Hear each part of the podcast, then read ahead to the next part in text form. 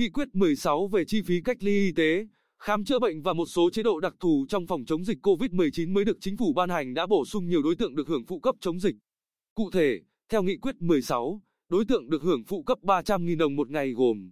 người đi giám sát, điều tra, xác minh dịch, người trực tiếp khám, chẩn đoán, điều trị người mắc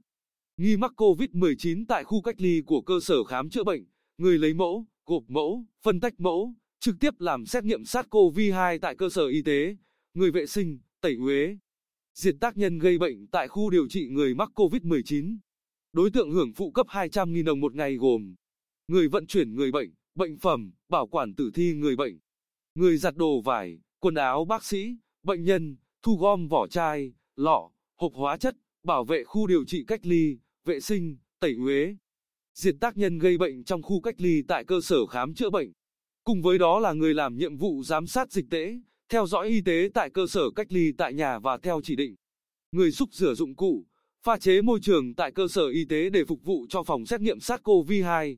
Trong khi đó, được hưởng phụ cấp 150.000 đồng một ngày gồm các nhóm.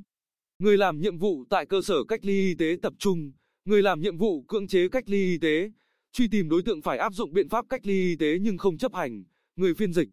Đội cấp cứu 115, kích vận chuyển người bị cách ly, lái xe đưa cán bộ đi kiểm tra, giám sát phòng, chống dịch, người kiểm soát dịch bệnh tại tổ, chốt, đường mòn, lối mở trên toàn tuyến biên giới, làm thủ tục cho người nhập cảnh tại các cửa khẩu, cảng biển. Đặc biệt, theo nghị quyết 16, phóng viên nhà báo trực tiếp đến cơ sở khám chữa bệnh điều trị COVID-19, khu dân cư có người nhiễm COVID-19 bị phong tỏa, đường mòn, lối mở trên toàn tuyến biên giới để lấy tin về công tác phòng chống dịch cũng được hưởng mức 130.000 đồng một người một ngày. Nghị quyết 16 cũng bổ sung chế độ với thành viên ban chỉ đạo các cấp, các tiểu ban, tổ giúp việc khi tham gia phòng chống dịch thực hiện nhiệm vụ thường trực. Chỉ đạo chống dịch theo quyết định phân công được bồi dưỡng mức 100.000 đồng một người một ngày nhưng tối đa không quá 1,5 triệu đồng một người một tháng.